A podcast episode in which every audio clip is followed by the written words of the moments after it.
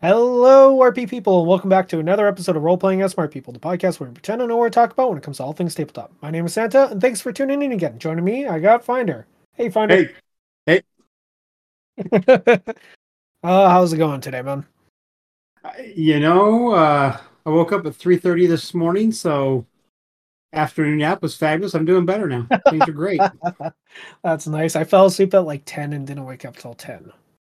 It was an excessive amount of sleeping, but I think I needed it if I really slept like that. And you're feeling better?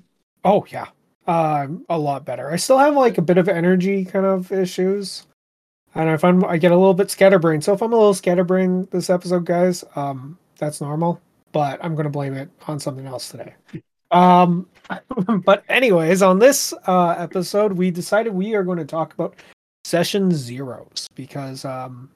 Well, apparently Finder has thoughts on it that he's not willing to share with me. And I love him. So let's start with the first question.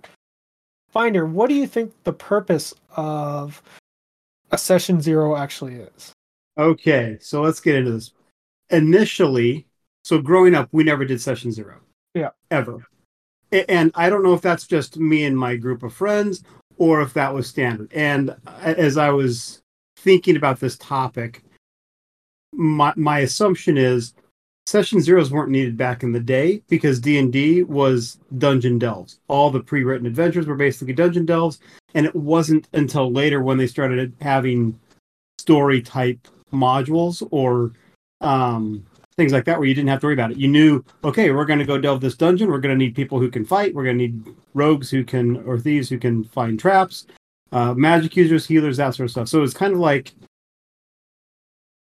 you think about it, and I hate myself for even saying this, but it is the predecessor to a lot of the RPG video games, of course, because I mean, now I look at things like League of Legends, and all the conversation at the beginning of the session before the game starts is, okay, I'm going to play support, I'm going to be this character, you do this character, and there's a planning of sorts for that video game. And I recognize League of Legends is not an RPG. Okay. I understand that. But that same sort of mentality. And now as I have gotten into, or I've gotten older, I do see a need for session zero. Mm-hmm. And why do I see a need for session zero? Because all of my friends are completely screwed up. What I mean by that, we wanted to play a Star Wars game. And two of my buddies, so my brother-in-law was like, hey, I wanna GM Star Wars. Great, let's do that. And no conversation about what type of adventures we were gonna go on, nothing like that. My two friends like, let's play cosmic garbage men. We just haul trash around in space. And I'm like, okay, that doesn't sound very fun to me, so I'm going to play a guy who thinks he's a Jedi but has absolutely zero force ability. Yeah, and I'm thinking about that for my brother-in-law, the poor guy. He now has to come up with a game that supports those three oddball characters that have no purpose in a Star Wars universe with the dark force or with the dark side and all that sort of stuff. And fortunately, he ran with it and he did a good job. And as I think about it, as the GM, had I known that, I could have come up with a way to get people into a Star Wars type story. But if we had known what type of story he was interested in telling, we could have created characters to support that. And so what I've started doing with my own group, especially with my kids, is like having a conversation like, okay, I want to run this kind of game. What do you all think? And so we start coordinating before the game even starts, so people can build characters, one that will mesh with one another. Which isn't to say that the characters have to all get along and there can't be any inter-party conflict or tension, but understanding that this is the type of game we want to play allows them to create characters that are, one, interesting to them, fit within the conceit of the game, as Scott is fond of saying, and still allow us to have that freedom to go outside of that stuff, right? So we can still do a sandbox or a sandbox theme park or whatever you want to call it. Mm-hmm. but at least there's a framework for it. This is where my head is at as a GM. Yeah. These are the types of games that I want to see. I want to see this type of adventure. There's going to be some Dungeon Dovey. I want to see some political intrigue. I want to see you guys heading up an army. But I mean, like, if Tolkien were running a game, would he have been able to write Lord of the Rings with players without a session zero? Probably not, because they would have been completely... They would have turned into the Monty Python Holy Grail that so often happens with games now. So I was kind of thinking, because like you said, your group doesn't really use session zeros or anything. We do like now. That. We do now. You know? We didn't. Yeah. Oh, so okay. The past year or so is when I started doing session zeros, or starting to see the value in session zeros. Yeah. And but that's like I said, that's only the past year or so, after 30, 40 years of gaming. Yeah. It's interesting, because like, even I was kind of just thinking myself, with session zeros, we didn't have session zeros before, but we had character creation sessions, which essentially it's the exact same thing. It just didn't have an official name at that time. I'm actually slightly curious when session zero even started popping up, but when I think I'll get to my own kind of thought process on what the core purpose of a session zero is, and I think it is to set the tone, make sure everyone's on the same page for what kind of story it is. So I'm agreeing with you on that, but I also think it's towards helping people build cohesive characters, almost giving you a leg up at the beginning for role play, since you already have a dynamic kind of set up, which was based off of the information learned in session zero. Yeah. Well, now I'll say, though, the interesting thing is, back in the day, it was a trope. In fact, we had it called the Bar of Infamous Meeting, because every group would just meet in a bar. They weren't a cohesive unit before the game started, and it wasn't until later where you start seeing that sort of thing come up a little bit. Like Coriolis, the rule book, has character creation. If you want to run Coriolis, rules as written, the group is supposed to create characters together. Yeah. And the reason for that is, as a group, they have to decide what type of group are they, what are the bonds between the group, so that there's some of that stuff built in already. But Coriolis says, well, you can be mercenaries, you can be merchants, you can be this, you can be that. There are different types of groups that you can be. And depending on that group, there's a group talent. So in Savage Worlds terms, think of that as a group edge. So everybody in the group gets that same edge, and you all can use it. Yep. And if you want to get a new group edge, everybody in the group has to agree to it. But those are things that can affect the group as a whole. And that's probably one of the most frequently used talents that my kids had when I was running the Coriolis game, was the group talent.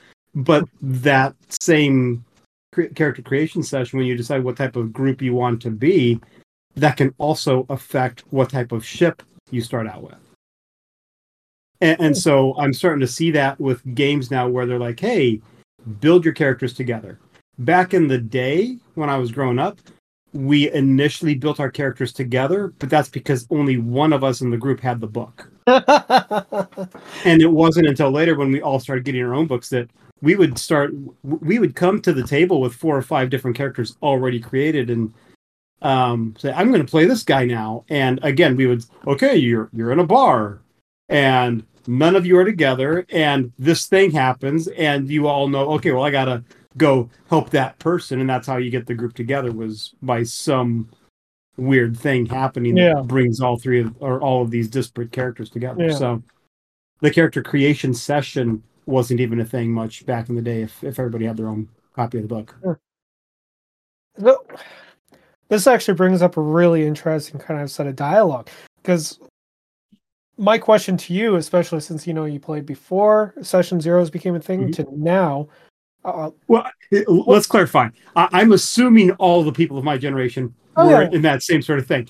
I don't know. No. So I'd be interested to hear if people are. But yes, me and my group definitely before session zero became a codified or recommended thing even.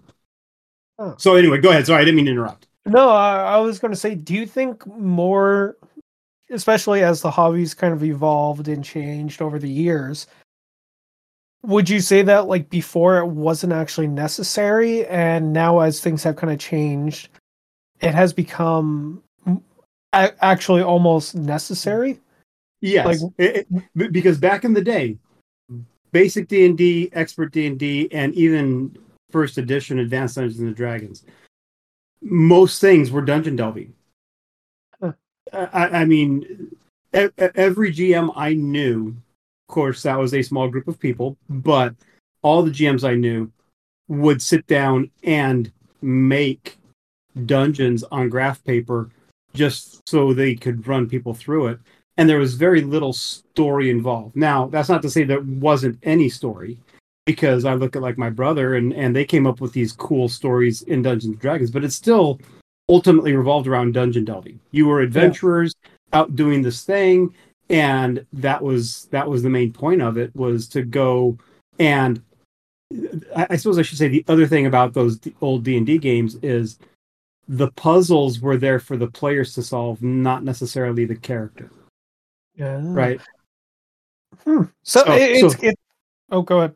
No, I was going to Horrors from Gary Gygax. That whole thing was about challenging his players. And I'm frozen, haven't I? Your camera is frozen on probably the best picture I've ever seen. No, that thing is stupid. No. It's fucking golden. I love it. Okay, well, now as I'm looking at you with, it looks like you almost have like your hands at your hips, and you're kind of just like, well, let me tell you. Get off my lawn. Get out of here with your damnable video games. As you're the one who brought up video games in this one. League of Legends out of all of them. That one, I have... Oh, camera dropped. Yes, because I wanted to get unfroze. Or unfrozen.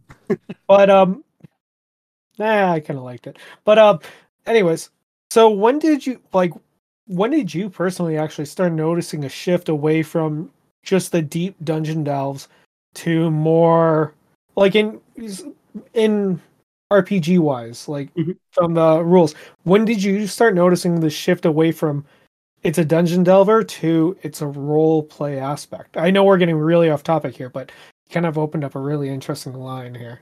Well, so the first, I never rebought a whole lot of modules. Yeah. However, the first time I personally sought modules out for that sort of thing was Dragonlance. Oh. I read the Dragonlance novels, and I'm like, these are awesome.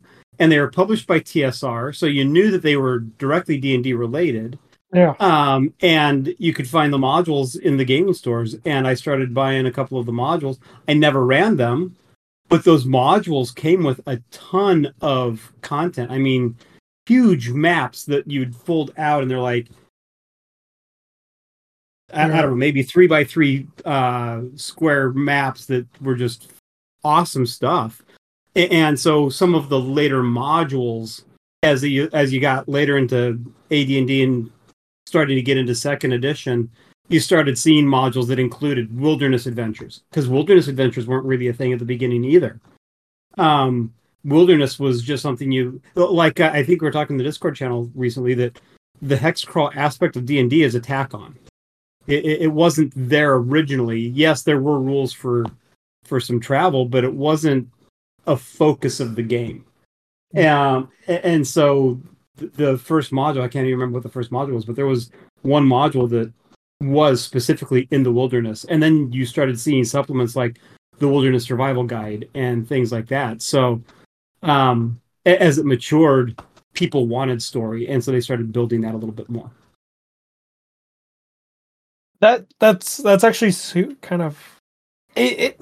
It sounds crazy because it's actually slightly mind-blowing for me, because I've always thought, like, you know, I heard the term Dungeons & Dragons, so like, that's a clever name, but I never actually assumed that it was a pure dungeon delve game. I always kind of assumed that, you know, travel is part of it, towns are part of it, and, you know, like, you think of them how you think of them today, and not just as simply, let's go down that dungeon. That's our only... that. Well, so those were important. Towns were important, because that's where you'd go to magic shops and buy your healing potions or go to the temple. But there weren't... Heck, what was the first... There was like an urban module that came out, but that was like later in the setup where those first became a thing. It wasn't even the very beginning of it. So towns were there to seed the information to get you to the dungeon. Usually there's like a wizard, I need you to go retrieve this thing, and it's in this area.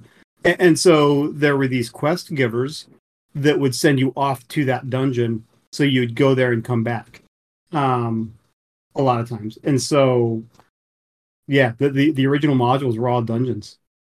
And the focus of those dungeons was puzzles. Like, how do you get past this thing? Yeah. You know what's absolutely insanely crazy? Literally what you were explaining with the, you know, you go up to the surface and there's these towns and all that stuff. I just realized that the first Diablo video game is literally just first edition Dungeons and Dragons. Yes. Yeah, absolutely. I agree. Like to a T. Holy shit. Like, that's literally all it is. Uh-huh.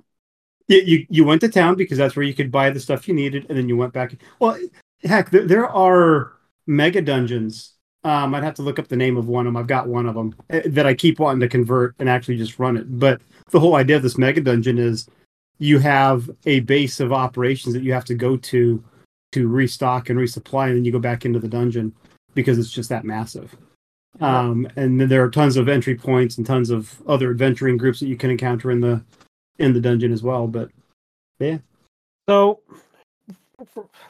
I don't care if this is a session 0. No, I'm so enraptured by this. Sorry, people, but we'll have to do that another day, maybe. So out of curiosity, what did you notice from a shift from first edition, you know, with all the stuff once it came out, but then how did it shift the rules and the gameplay when the second edition came out? Like, was that all incorporated in, or did it try and keep it back down to its core basics? There really wasn't much of a difference that I remember. Now, this has been years ago, decades ago, since I played second edition D&D. There wasn't much of a difference. People will badmouth Thacko. I think Thacko, hot take, people probably give me shit about it, but I didn't have a problem with Thacko, because it started making things a little bit more sense. It made things a little bit more, as I recall, easier to calculate. If I know your armor class is now 2, and I know what I need to hit 0, it started moving in the right direction. Because originally in AD&D, you wanted a low armor class, not a high armor class. And so that was like one of the shifts. But game-wise, there wasn't a whole lot of stuff. There was some streamlining of mechanics. They started introducing better modules. Heck, Tracy Hickman, a lot of what he did for D&D, and he wrote a lot of the stuff for AD&D first edition. He created the Desert of Desolation modules. Or there's like 3 modules that happened in this area, and that's what later became the Forgotten Realms, or at least a part of the Forgotten Realms. But before that, if you go to like Dungeon or whatever and have it generate a dungeon for you, it's like this random set of trails and hallways and rooms that dead end and all sorts of stuff like that. That's what dungeons looked like, and Tracy Hickman was the one who's like, this makes no sense. Why would somebody build a dungeon like this? There's no utility. There's no use of space. Yeah. It's wasted space, which makes it harder and longer to build. That's not how people build stuff. And so he was the first one to really start championing that if you're going to have a dungeon, it should, one, have had a purpose and be built for that purpose. And so you look at like the Desert of Desolation, and that whole dungeon was designed around a pyramid and what would be the things that pyramid. So you find rooms where priests would have stayed, and you find different things like that. There's one place where it's a town, and each of the buildings is laid out like a house for a reason, because that's how it would have been built, even though it's designed as a subterranean dungeon. It was an interesting take at the time.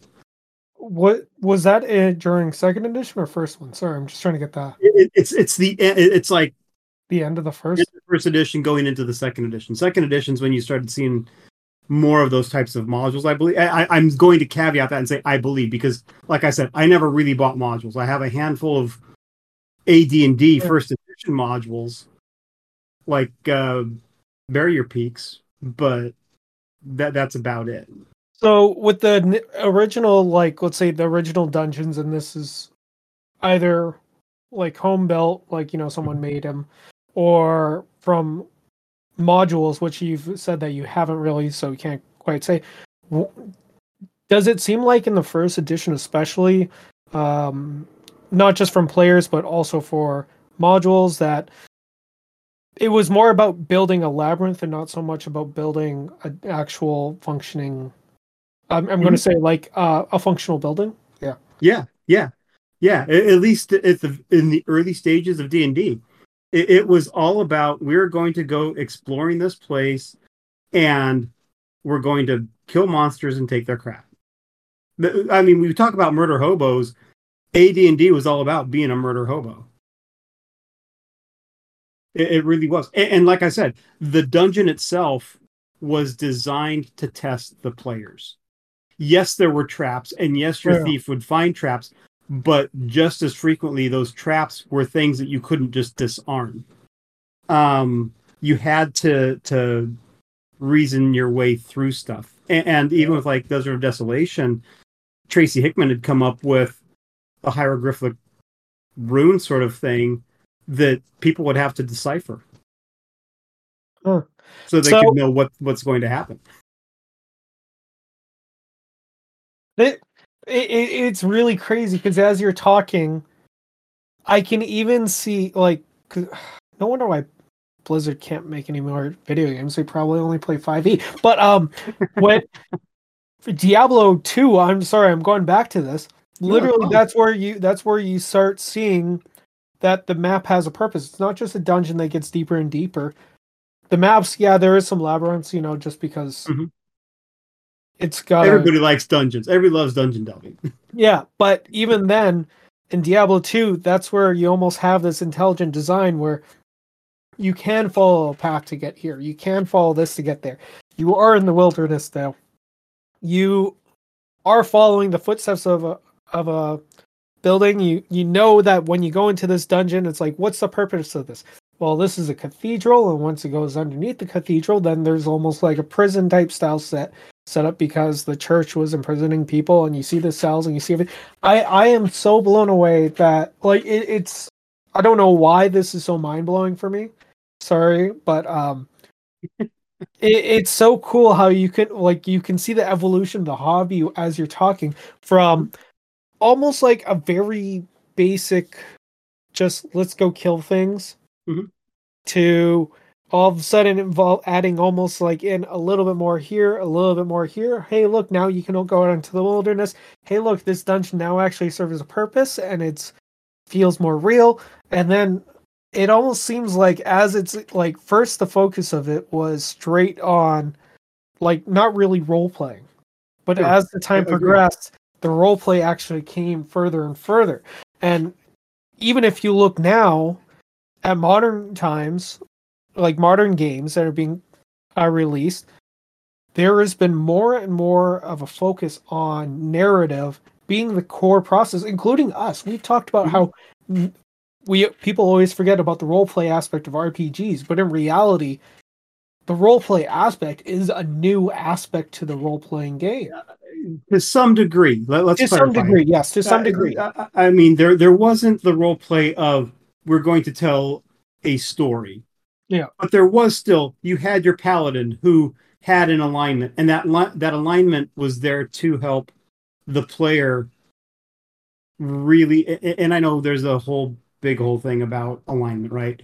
Yeah. But alignment back in AD&D for us, I had no problems with alignment, because I knew I had a lawful good paladin. I knew how that paladin was going to behave, and I could play this lawful evil thief if I wanted to really get under that paladin's skin. And so there was still some role play. You did try to play your character with a personality, and you did try to do some of that sort of stuff, but it wasn't as much of a story-driven thing. It's like, we're going to go and we're going to delve this dungeon and we're going to find stuff and we're going to get magic items and we're going to... I mean, you look at the dungeons, even now, I look at what the loot is that people can find in the old Dungeons and Dragons modules.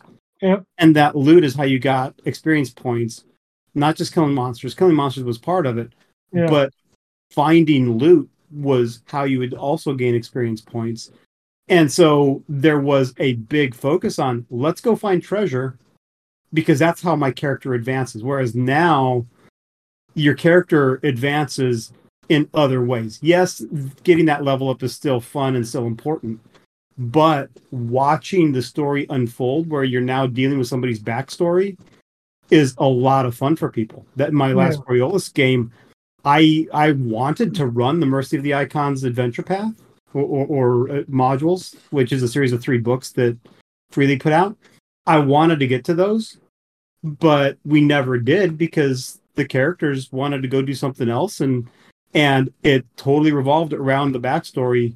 In one throwaway comment, it's like they were getting ready to go do something that I hadn't planned anything for and didn't feel like doing on the fly, so I just had somebody show up and like, yes, let's go do that. I'm like, okay, I guess I have a completely different adventure set now. It was a blast, but at the end of it, everybody's like, that was one of the most fun games we've ever had, is when that whole story arc finished. And so now I'm seeing, even in my own personal gaming, the story arcs are more rewarding than just, oh, we found this dungeon, let's go kill some stuff and find treasure.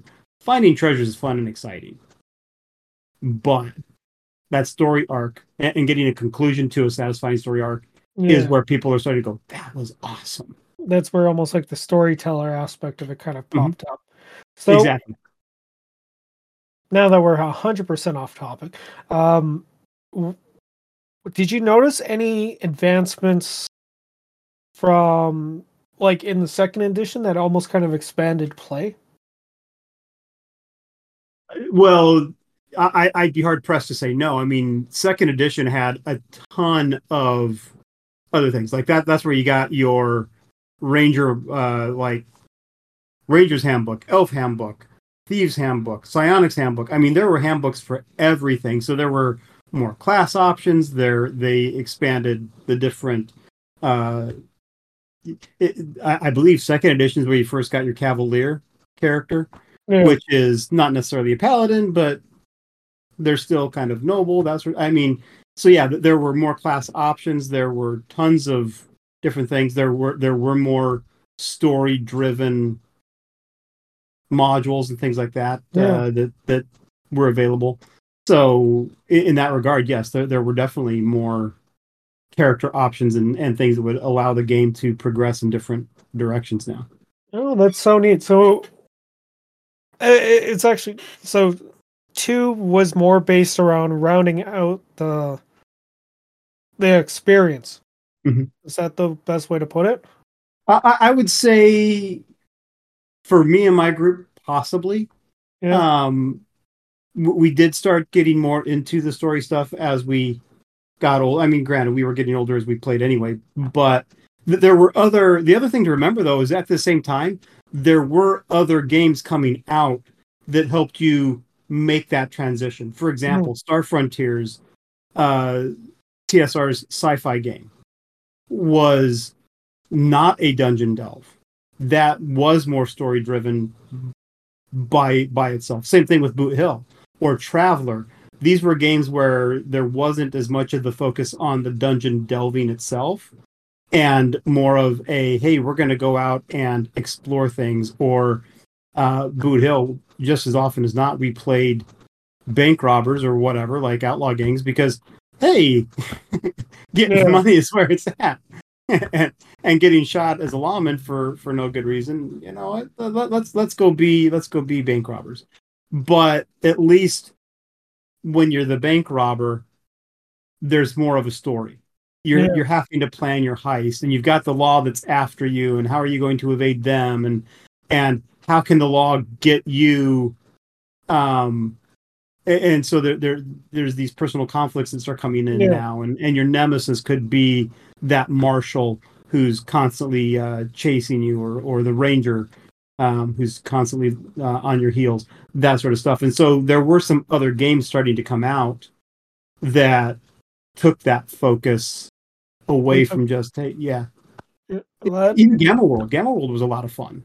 And were all these TSR products? Gamma World, yeah. Gamma World was TSR. So the TSR games that I remember growing up from TSR, Dungeons and Dragons, of course, the first one. Then Alpha, Metamorphosis Alpha, I think, was our first sci-fi game. I never saw it, never even heard of it until years later after I'd already had the Barrier Peaks module and was no longer doing TSR because it was gone. But you had like Star Frontiers, Gamma World, Boot Hill, Top Secret was their spy game. Yeah, D&D, Gamma World, Star Frontiers, Boot Hill, Top. Those are the five that come to mind immediately for me from TSR, the makers of Dungeons and Dragons. And of course, Top Secret, of course, that's a whole, that is purely story driven, right? I mean, that's you're a spy and you are playing a James Bond-like character who's having to uncover plots and things like that. So that's even more of a move in that story direction path. In fact, there was an old movie based on that old TSR Top Secret game. Yeah. So the kid, I'm trying to remember the name of it. The kid from ET, I think. In fact, I think it was called. Maybe the movie was called Top Secret. So would you say like TSR during this time, like they released other things and it was almost like their experimental age where they're trying out different ways? Like, was the system the same or were the systems like... No, they were different. But Boot Hill was a D100 system. So Gamma World was not a D20. I think it may have used D20, but it wasn't the same D20 mechanics as Dungeons and Dragons. Star Frontiers, I'm struggling to remember Star Frontiers, but I want to say that was... not necessarily percentile based, but D10 still. Yeah, it's been a long time since I played Star Frontiers. So this is like almost like the point where they're kind of experimenting with different things to see how it works. Mm-hmm. Did you play third edition too? Or I'm trying to remember. Yeah, third edition is where we dropped off. Oh, so you didn't? Did you try out third? Yeah, yeah. We played third edition. I want to say up until 3.5. I think 3.5 was coming out, and around that time is when we made our switch from Dungeons and Dragons to Savage Worlds. So, just out of curiosity, did you notice, since you played some other systems from TSR, did you notice in third edition any kind of like additions that came from externally the like external of the Dungeons and Dragons specific game? Honestly, I don't remember much, but all the editions of D&D for me kind of blend together.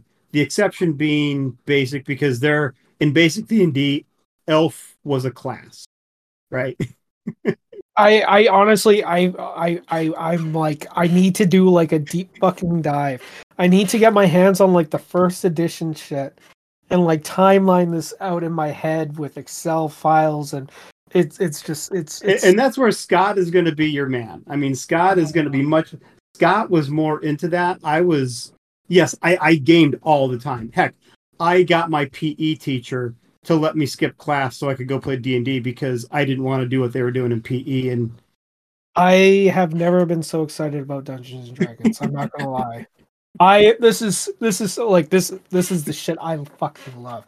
This is so cool. I'm like, I hate it when like games do like a new edition that doesn't really have anything in it because I find it's kind of almost a waste.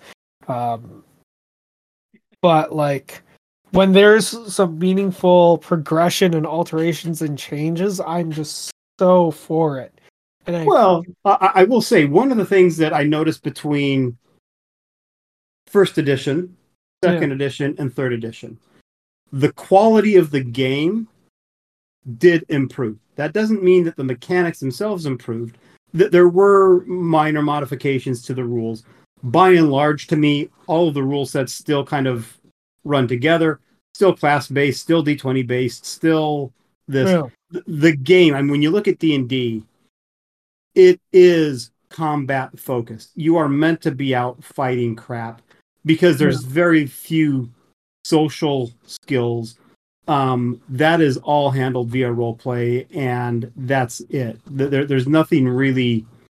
There's no way to really build your character socially like there are in other games like Savage Worlds, where you have social edges and leadership edges and different things, right? So D&D, at its core, is a combat-focused game.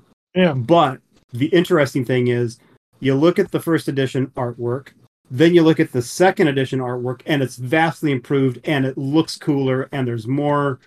There's a wider array of images. First edition art, mostly dungeons, mostly monsters, and mostly fighting monsters in dungeons.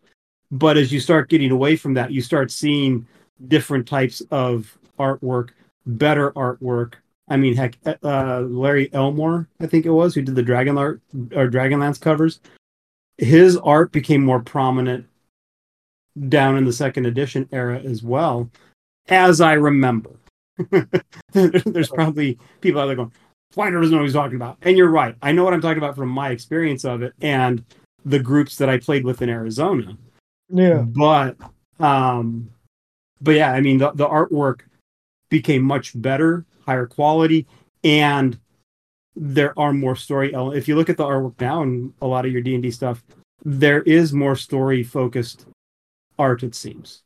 Huh. Your modules are no longer like 12 pages. They're now books, because it's designed to take up a campaign, and you have a story progression of you go here and then you go this, you uncover this plot, and then you go do this to thwart that plot, and there's more story to it in all of their pre-written adventures now. Huh. That is actually so cool. Yeah. I love, like, I feel like this is going to branch out into a lot of different topics, and I might have to, when listening to this, keep notes, because this was really fascinating. It's almost like a history from your perspective, and I absolutely loved it. No, go ahead. No, it's just, I almost feel like this turned almost into me interviewing you. I absolutely freaking loved it. So for posterity. I'm going to interview an old man. I like that how this started off as session zero, and I think that was like 3 minutes in, and this is the session zero for our session zero. This is the session zero for our session zero. So just out of curiosity, because you were there at the beginning of Savage and you went all the way through, has there been much that has changed in Savage? Oh, no. Have there been changes and improvements? Absolutely. The way certain things work, they've introduced more options for different things, like dramatic tasks, like quick combat, like new things that you can do when you're fighting, right? So like wild attack and things like that. But by and large, like Dungeons and Dragons, most of the stuff is backwards compatible. Yeah. Yes, they've dropped things like charisma, but if you're playing an old first edition Savage Worlds game and you see a creature that has charisma, you just ignore that and you give it an appropriate edge that gives them a bonus to their persuasion or their performance skill, right? So the rules differences are minor and better as you go forward. In fact, Shane Hensley has stated that this Suede is the last edition of Savage Worlds. Everything from here on out is going to be minor tweaks and options, but there's not going to... Like 5e is supposed to be the final edition of Dungeons & Dragons. Yeah. Shane Hensley has stated that Savage Worlds, where it is right now, is where he wants it. Yeah, there's nothing else to improve on that. Yeah. Okay, that's interesting. So you can look at it as like, what are we, nearly 20 years now of Savage Worlds? When did it come out, 2003? 2002? I believe it was 2003-ish time frame. Yeah. I'd have to look it up. But still, if you think about it, that's like 20-some years, or let's go even less than that, right? Let's say that it's only been around for 15 years. Yeah. 15 years of playtesting to get us where we are. Yeah. And that's what Dungeons and Dragons has been, right? I mean, you think about if it's from 80s, late 70s to now, that's 30 plus years of playtesting Dungeons and Dragons. There's not much more that you can go unless you want to completely revamp the system at this point. Yeah. Oh, that's pretty cool. In my opinion. Yeah. No. I like it. That's like all the bands who say we're done making records until they run out of money and need to make a new record. Right. Yep. So will this be the last version of Savage Worlds? Who knows? Will it be the last version of Dungeons and Dragons? Who knows? Maybe. But I won't be surprised if they're like, oh, you know what? I could see this actually being the last edition of Suede, because they could be very happy with the rules and the rest of its settings. Mm-hmm. Yeah, absolutely. Dungeons and Dragons, it's owned by Hasbro. Like, it's not the last. If they can pump out a new edition down the line and make even more money, they'll do it. Even if they just call it edition 5.1 or 5.5, which it's revamped the style. This is going to totally be what.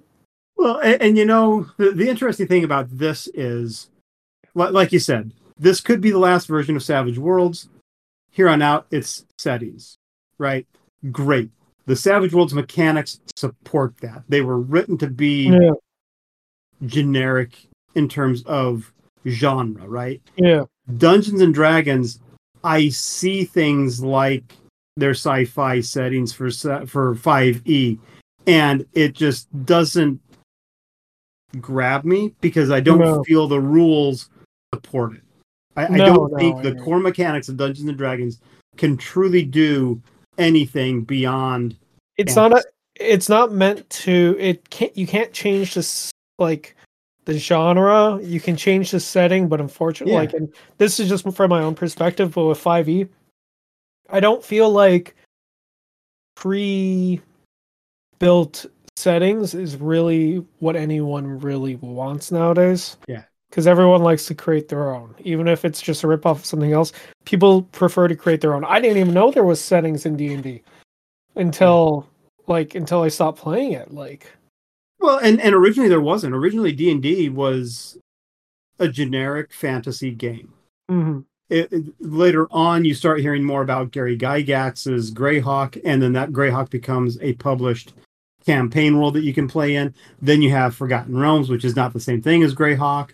Then you have some other things, but it's still fantasy. Yeah. I don't believe... I truly feel if TSR felt the Dungeons & Dragons mechanics could have fit Star Frontiers, they would have used it. But it didn't make sense to use Dungeons & Dragons mechanics for a sci-fi game. Yeah. Same thing with Boot Hill. It didn't make sense to use the Star Frontiers mechanics in Boot Hill. Because you're going for different things. And that's where I do like Savage Worlds being generic, is that it does allow itself to branch out and do other things. And this could be the point for one of the other topics that we've discussed in the past is, what are these, I'm going to say, generic systems that can be used for other types of settings, like Savage Worlds, like Year Zero, like PBTA, like... whatever, well, and what makes them generic enough that they can do other genres. And this will kind of pop into another topic in some future multiple episodes that we've been talking about. So I'm not going to go too much in depth, but it's interesting now because especially, the one thing, and I'm going to say this kind of loosely, the one thing that kind of happened with the OGL debacle for 5e that I think was actually extremely beneficial for the hobby in a weird way, is when D&D tried to change their OGL and they lost the trust. Other companies were like, and whether this is just them taking advantage of the situation, they're like, hey, why don't you guys use our system again? It's free. Here you go. And now we have so many different systems out there that before were just like, yeah, this was Free League's thing. This was, Blades in the Dark system. This was... et cetera, et cetera, et cetera. But now we have such a selection of systems in order to put in our own games, and we can really see what each system offers and how we can really tailor, like, take those systems, like, not just our favorite one, because, like, I know you said Suede's your favorite one, but there will be games out there. Let's amend that. I'm going to say it's my preferred. Your preferred. Okay, your preferred system. But nowadays, if you wanted to design a game, you would really have a pick of the litter, and and it might not necessarily be, I have an idea for a game, should I just use my favorite system? And nowadays, the answer is no, shop around. Take a look at what the other systems have to offer, because you might find out your idea that you thought was a great idea, but you're figuring out how to put it into the system. Now you could just be like, wait a minute, I'm trying to make a sandbox where I have like a group of people doing XYZ. Well, I can use Forge in the Dark. Yeah. Or, there's so many different, and I'm just using that one as an example, but there's so many games that do so many things so well when it's geared towards a certain kind of perspective. And it's crazy that now we have that ability to take advantage of all those free systems. Yeah. Well, this is where I really feel people who play only Dungeons and Dragons do themselves a disservice. If you started with Dungeons and Dragons and that's the only thing you've played and the only thing you are playing and are ever going to play, get out of that and go play something else. Even if you go back to it, that's fine. Go back to once you've tasted some of these other systems, go back to Dungeons and Dragons, and I will guarantee you your Dungeons and Dragons game will be enhanced. And that's, even though I prefer Savage Worlds and I only play Savage Worlds for the most part with a group of friends of mine. And the reasons we do that are not because it's the only system that works for us, but it's the only system that was generic enough that we could play any sort of game we wanted, one without having to learn new rules every single time, and spend time doing that, because that we're all 50 plus men with families, and we are too busy to all of us have to buy a new rule book, read the new rule book, generate characters, play that game for who knows how long, and now we're done, we're bored with sci-fi, so let's go back to this. So as a group, that's why we made the conscious decision to switch to Savage Worlds, because we were playing Savage Worlds, we were playing Dungeons and Dragons, we were playing World of Darkness, we were playing Trinity, and we're like, all these things can be done with a generic rule system. Let's just switch to that, keep everything simple. It takes the load off of us cognitively and even socially within our families and our scheduling. So that's why we did it. But I will say, playing these other game systems like Year Zero, there are things that I take from Year Zero and bring them into Savage Worlds, because it makes my Savage Worlds game better, because Year Zero has some really cool mechanics that Savage Worlds may not cover. No, it's great. I was even just thinking, because this happened to me more recently, and I was kind of blown away with it, but I didn't say anything because I was just like, yeah, it's probably... But I was talking with a friend who is a designer who designed some stuff for 5e, right? And I was kind of... I knew this, so I was talking with him about it, and I remember I mentioned Blades in the Dark, which is a very, very well-known RPG at this point. And this guy's been designing, and he's like, I don't know what that is. I was like, I don't know either. No, I've heard of it, and I have it, but I've never read it. But he's only been in the 5e. He's only been in the 5e crowd, and the fact is, it's essentially, unless it's not Pathfinder, he didn't know what any of the other ones were, and it just blows my mind. And I'm wondering how, because I know people who listen to this podcast, they'll have an idea of what all these games are, and if they've probably heard ones that they haven't, just like I've heard ones that you guys have said that I've never known. I keep on learning about new ones, but the fact that within some of these communities, it's not even that they've never experienced these other games, it's they have never even heard of other games. And it blows my mind, considering how this is like someone playing video games and only knowing of Call of Duty. Which I bet you those exist, or FIFA. But goddamn, this opened up a line of dialogue that I'm going to have to write down a few things on. So on that note, folks, I think that's all. Hold on, I've got one more thing for you. Shoot. The other thing that I've realized today as I was thinking about this topic was I also now understand one of my Kickstarter problems. Hmm. And that is basic Dungeons & Dragons, Expert Edition Dungeons & Dragons came in boxes. You want to do a box? You had the rule book, you had the dice, you had maybe some character sheets. Everything you needed to play the game was in a box. And I find myself so drawn to boxed sets that I buy them even when I know I'm not going to freaking play that game.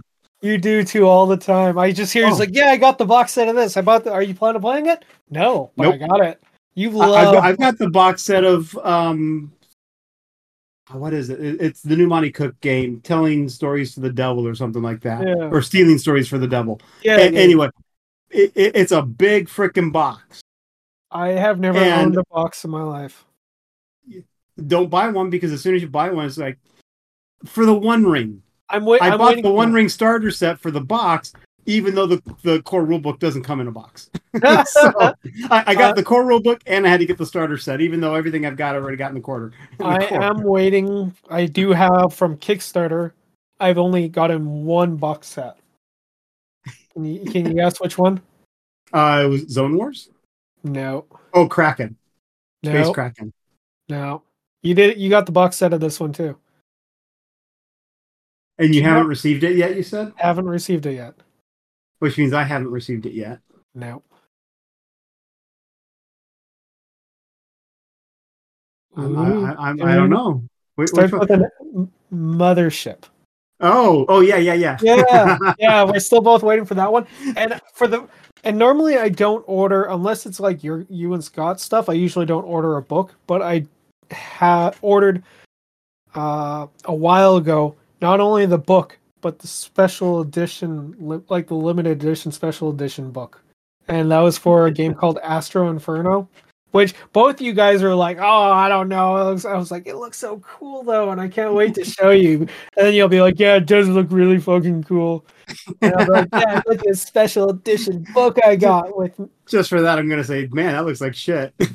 Even though inside I may be going, that's really cool looking. I should have got it. I will say, I'm kicking myself. I am kicking myself for not having picked up the Kickstarter Fallout 10.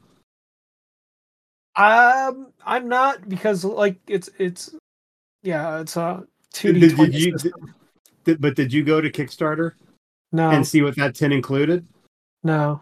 Oh, dude, that 10 was gorgeous, absolutely gorgeous. I do. I've never played 2D20, so I can't say anything about that. Yeah. But I'm not opposed to trying it. I'm not either. I've heard good things from some people. I've heard it's still real rules heavy, but I've heard people talk good things about Conan. Isn't it? Well, I don't even think, because I was reading the Fallout RPG today, and it seems like it is more focused on narrative, because the ranges. Like, I was just glancing at it, and the ranges are like short, medium, melee. But even the only other 2D20 system I know is that Superheroes one, and that one is, again, mostly supposed to be a narrative game. So what 2D20 Superheroes game? I'll have to pull up on my phone. Mutant something. Oh, Mutant Chronicles? Was it Mutants and Mastermind? The one that's D20, not 2D20. Oh, then it's not that one I'm thinking of. No. I have two. Because Modiphius, 2D20 is Modiphius' system.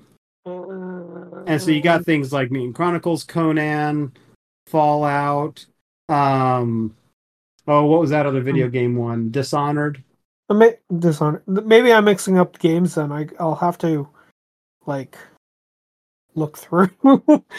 I have too many games.